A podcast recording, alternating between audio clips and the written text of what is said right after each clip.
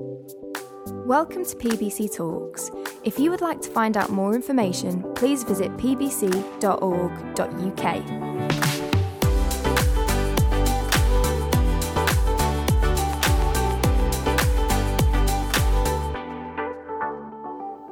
Morning, everyone.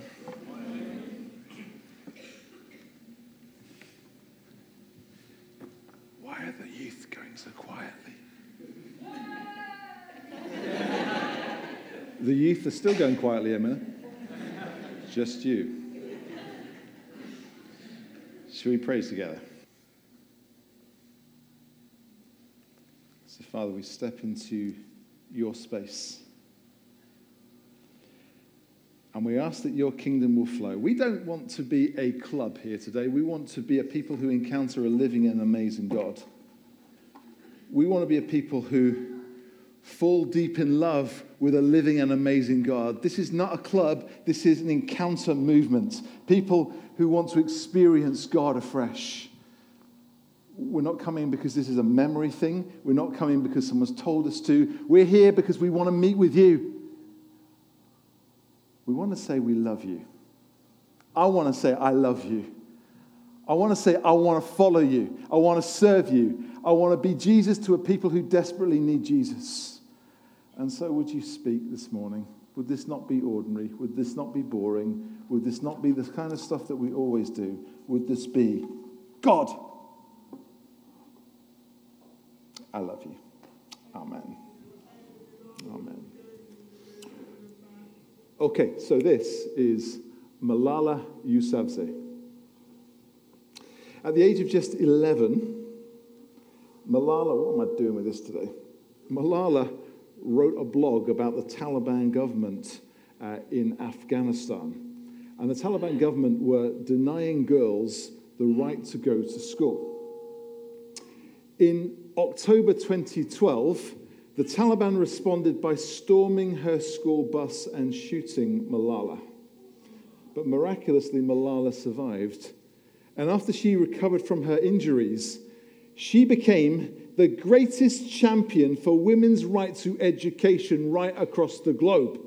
We like Malala, yeah? All right. But this is Jack Andraka. In 2012, at the age of just 15, Jack, in a biology class in school, any science teachers here? All right. In a biology class at school, he developed a sensor which today enables doctors to detect both pancreatic and lung cancer at a very early stage. We like Jack, yeah? All right. But, but we also like this dude. This is Boyan Slat. In 2013, at the age of just 19, Boyan began developing the Ocean Clean Up, a system of floating corks designed to remove plastic from the world's oceans. In October 2019, Boyan successfully removed a mound of floating plastic the size of the country of France from the Pacific Ocean by simply harnessing the movement and the power of the sea. Malala Jack, and Boyan. At the ages of 11, 15, and 19, they found their calling, they found their purpose, and they found their destiny in life. And over the next few weeks on Sunday mornings, we are on a mission to go find ours. Uh, to help us do that, we're going to be checking out the story of three dudes that we find in the pages of the Bible to see what their calling, their purpose, their destiny has got to go say to you and me today. The title of this stuff is called Destiny. There we go. And together, we're going to be checking out the life of a lady called Esther, and a fella called Gideon, and a fella called Nehemiah. And we kicked off Nehemiah's dramatic story just last Sunday. Was anybody here? Was anyone listening? So, previously, Nehemiah is bothered.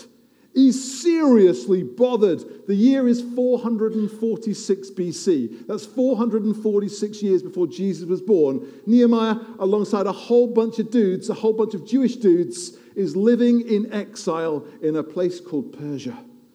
which we call modern day Iraq. And Nehemiah hears news about his homeland, about Judah, about Jerusalem, and he's bothered. He's seriously bothered. The reason? Check out Nehemiah chapter 1, verse 3. It says this The wall of Jerusalem is broken down, and its gates have been burned with fire. And so Nehemiah wants to go do something about it. He wants to go rebuild the walls. He wants to go repair the gates. He wants to go rebuild the city of Jerusalem to its former glory. He wants to go and put a smile on the face of his God. This is his calling. This is his purpose. This is his destiny. And so he gets all couraged up. And he goes, asks the king of Persia for permission to go fulfill his destiny to go do the thing that God has placed him on planet Earth to go do. And unbelievably, the king says yes. Can you grab your Bibles? Um, can you switch them on, open them up, and uh, turn with me to the book of Nehemiah? Or if not, just look at the screens ahead of you. Nehemiah chapter 2, we're going to read from verse 11. Nehemiah chapter 2, going to read from verse 11. It says this I, Nehemiah, went to Jerusalem, and after staying there three days, I set out during the night with a few others. I had not told anyone what my God had put in my heart for Jerusalem. There were no mounts with me except the one I was riding on. By night, I went out through the valley gates towards the jackal well and the dung gate. Who would like to live near the dung gates? Nobody? Okay examining the walls of Jerusalem, which had been broken down, and its gates, which had been destroyed by fire. Then I moved on towards the fountain gate in the king's pool, but there was not enough room for my mount to get through. So I went up by the valley to get through. I went up the valley by night, examining the wall. Finally, I turned back and re entered through the valley gates. The officials did not know where I had gone or what I was doing, because as yet I had said nothing to the Jews or the priests or the nobles or the officials or any others who would be doing the work. Then I said to them, You see the trouble we are in. Jerusalem lies in ruins, and its gates have been burned with fire. Come, let us rebuild the wall of Jerusalem, and we will no longer be in disgrace. I also told them about the gracious hand of my God on me and what the king had said to me. They replied, Let's start rebuilding.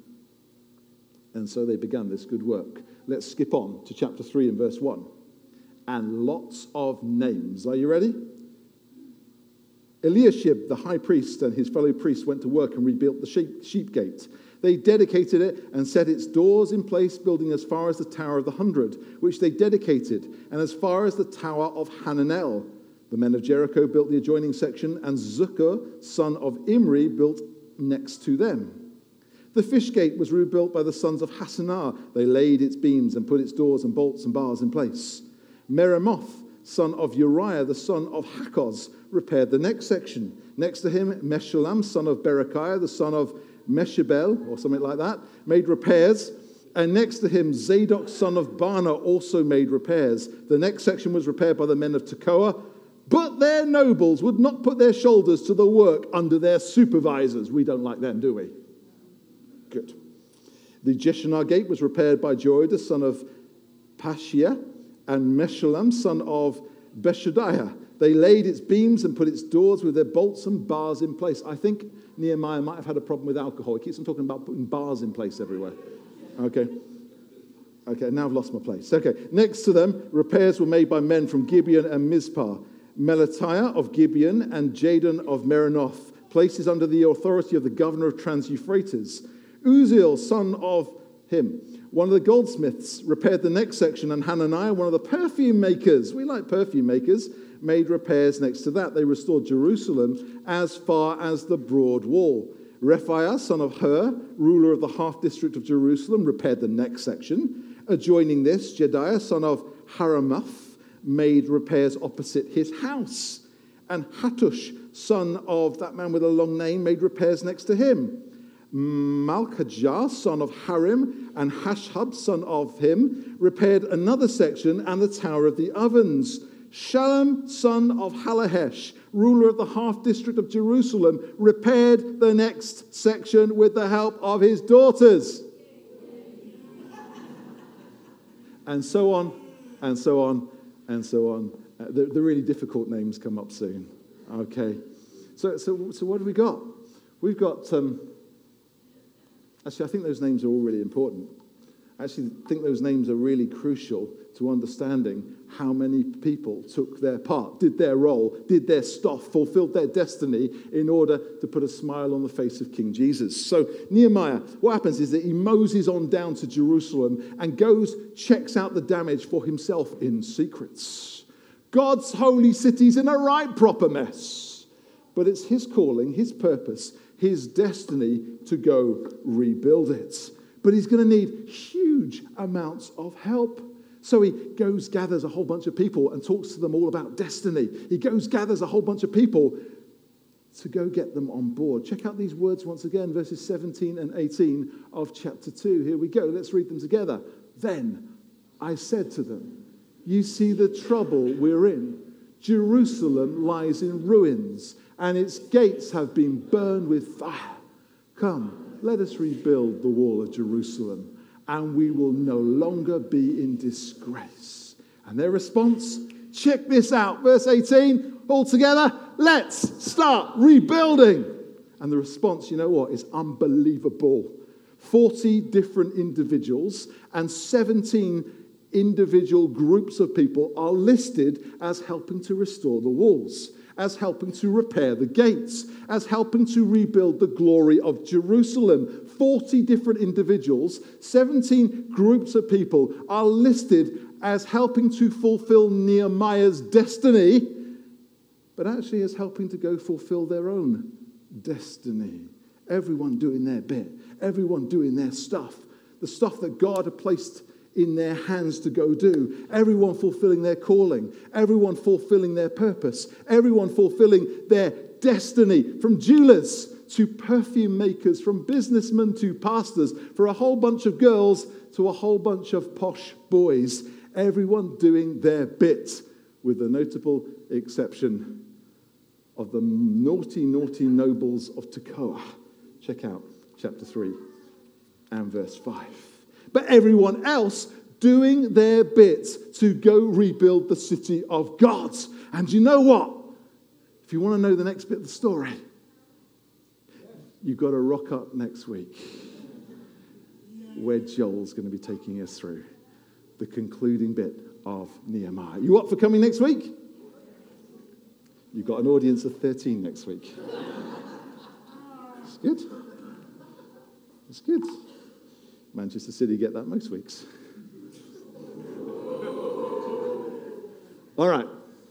Sorry, Eddie. kind of nice story, yeah? Okay. But what in the blazes has it got to say to you and me here in Poynton today? What in the blazes has it got to say to you and me about following your calling, following your purpose, following your destiny? Well, guys, I kind of think it says two things here's thing number one fulfilling your destiny takes a whole bunch of gumption. Okay?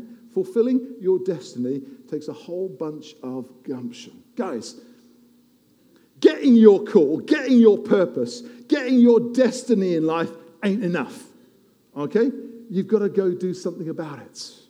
Getting your call, getting your purpose, and getting your destiny ain't enough you've got to have the gumption, the get up and go, the courage to go make it happen. Imagine this. Imagine if way back in the day, uh, in the citadel of Susa, way back in the empire of Persia, Nehemiah had heard about the mess that Jerusalem was in. And despite realizing this was his calling, this was his purpose, this was his destiny, it was the thing that God had placed in his hand to go do, to go fulfill, to go achieve, he bottled it.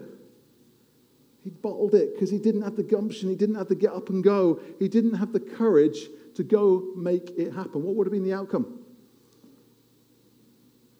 The walls would still have been destroyed, wouldn't they? The gates would still have been burnt down. God's holy city, built to bring glory to God, would be doing anything other than that. Guys, Nehemiah had the gumption of you.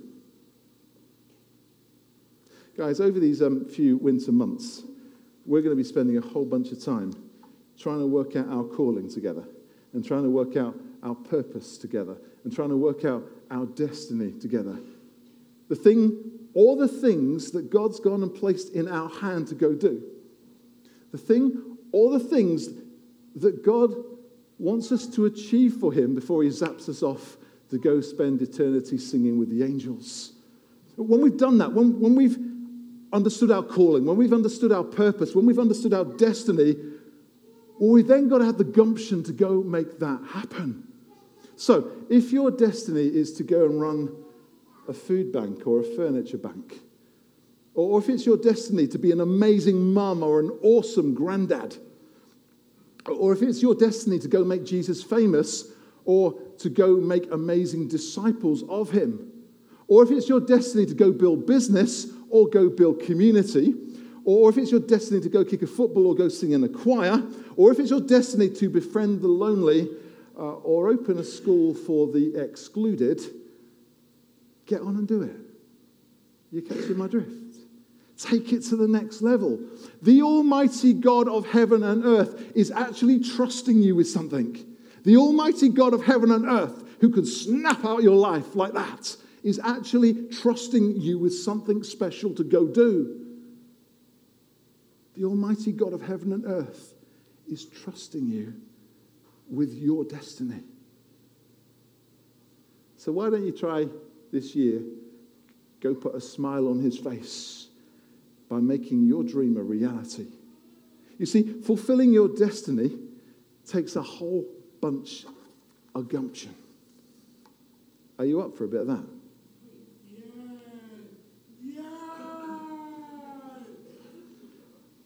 Here's the second thing, though. When it comes to destiny, everyone gets to play. When it comes to destiny, everyone's included. You see, guys, getting called, getting, getting your purpose, getting your destiny ain't limited to a select bunch of people. The Almighty God of heaven and earth just loves to call, just loves to give a purpose, just loves to give a destiny to every single person on planet earth. You see, Nehemiah had his calling, Nehemiah had his purpose, Nehemiah had his destiny to go rebuild the walls of Jerusalem, but there was no way in the whole world that he could go do that by himself. He needed a whole bunch of people to go make certain that the job got done. And so God gave 40 different individuals and 17 groups of people their own individual callings, their own individual purposes, their own individual destinies to go rebuild the bit of wall sitting directly in front of their house. And it was only when Nehemiah and 40 different individuals and 17 groups of people had fulfilled their individual destinies that the walls of Jerusalem got built. Are you with me? Guys, we, we actually need to do the same. Let's think about the kingdom of Jesus for a moment. Kingdom of Jesus, what is it? It's a kingdom of peace. Kingdom of Jesus is a kingdom of justice. Kingdom of Jesus is a kingdom of hope. It's a kingdom of love. And above all, it's a kingdom of salvation. The kingdom of Jesus is a place where hungry people get fed, uh, where naked people get clothed, where homeless people get housed, uh, Kingdom of Jesus is the kind of place where refugees get welcomed, where the lonely get loved, and the whole world gets to go meet with King Jesus. Guys, you and I are called to go build that kingdom, to go reveal that kingdom, to go take that kingdom to Poynton, to Cheshire, to Manchester, to infinity and beyond. Guys, that ain't one person's destiny. That's a destiny for everyone. Everyone's called to go build. Everyone's called to go reveal. Everyone's called to go take. But in that kingdom, in the kingdom of Jesus, we've all got our own individual callings. We've all got our own individual purposes. We've all got our own individual destinies to go fulfill. In the kingdom of Jesus, we've actually all got our bit of wall to build. Are you with me? We've all got our bit of wall to go build. Now, it would be an absolute car crash if I decided to go build John Toms's wall in the whole world of business and computer stuff. And I'm guessing it would probably be a car crash if he decided to come and try and build my wall, that he'd probably do a better job than I'm doing. Okay? And I think it would actually be a bit of a car crash if Joel Whitewood here decided to go and build Scott Whitaker's wall in the world of rendering. And possibly it would be a car crash if Scott decided to go and build Joel's wall in terms of worship leading, though a little birdie tells me that um, Scott and music have got a bit of a history that we're going to work out together. Is that right? oh. Are you catching my drift, guys? Yeah? You know, I've, I've been leading churches now in, in three countries for the past 20 plus years. And in 20 plus years, I've encountered people trying constantly to build other people's walls. Constantly trying to build other people's walls. Doing it with their whole might, constantly trying to build other people's walls. And what happens every single time? They fail miserably, and it's a car crash. Guys, stop it! Stop it! Identify the stuff that God has put in your hands. Identify your calling. Identify your purpose. Identify your destiny. Go and build the wall that's directly in front of your house. That's a metaphor, by the way. Go and build the wall directly in front of your house. And hey ho, guess what happens? Hey presto, the kingdom of Jesus goes and gets built. Guys, when it comes to destiny, everyone gets to play. Just make certain that you're playing your part and you're not trying to nick somebody else's. Can I show you this again? Those of you who were here last week saw me put this thing up on the screen the Destiny Square. Um, my wall is not to do things with computers, and I know that's a rectangle, okay? But um, that's a square, okay? A destiny square, okay? It's got four corners to it, and, and somehow we have to try and answer these four questions. It might not work for you, but it might work for you. Uh, first one is what is your biggest complaint? What keeps you up at night? What annoys you? What bugs you? We'll move on to the other corner. What's your wildest dream? What gets you up in the morning? Uh, let's drop down to the bottom. What is your deepest joy? And then moving on to what is your greatest gift? Let me try and work that through once again in the life of Nehemiah. What was Nehemiah's biggest complaint? Walls of Jerusalem were down. It really bugged him, okay? What was his wildest dream? What got him up in the morning? the walls would be rebuilt. Okay? What was his deepest joy? His deepest joy is probably that worship of the high king of heaven and earth would take place once again in the city of Jerusalem. That there would be worship in the temple of Jerusalem. That people would be calling on the name of El Shaddai, the Lord God Almighty, once again in that beautiful city. What was his greatest gift? He was, well, he had gumption, didn't he? He had the get up and go. He could help people get things going. He was the motivator. He was the, he was the guy who could get things happening, okay? And so all those four things were answered, and in the middle, he found his destiny. Has anyone over the last seven days found their destiny? One, Rob, you have as well. Two, three. Okay, we're working on it. That's really good. Four people. That is absolutely fantastic. Do you know what? As anyone else, I'm not actually going to ask you to come to the front. Okay, I'm not loaded with a microphone. As anyone else, um, but could I ask you to be, do something bold? Tonight in our vision night, would you come and tell us? Okay, would you come and tell us what your destiny is? What's God placed you on planet Earth to go do? Okay, come and chat with me afterwards. We'd love to hear your story, wouldn't we? Awesome. But guys, if you haven't yet worked this thing out, can I encourage you this week, in our prayer week, to go do some serious prayer? Can I encourage you this week, in our prayer week, to go do some serious seeking, to go do some serious working out of your destiny, so that you can actually go do the thing that God has placed you on planet Earth to go do? Guys, it's, it's a new year, it's 2020. My dream this year is that every single person in this beautiful room will reach the end of the year and realize this is what my God wants me to do. These are the plans, these are the purposes, this is the desire of my God for my life. This is what it's all about. Have you found yours yet? If not, let's pray together.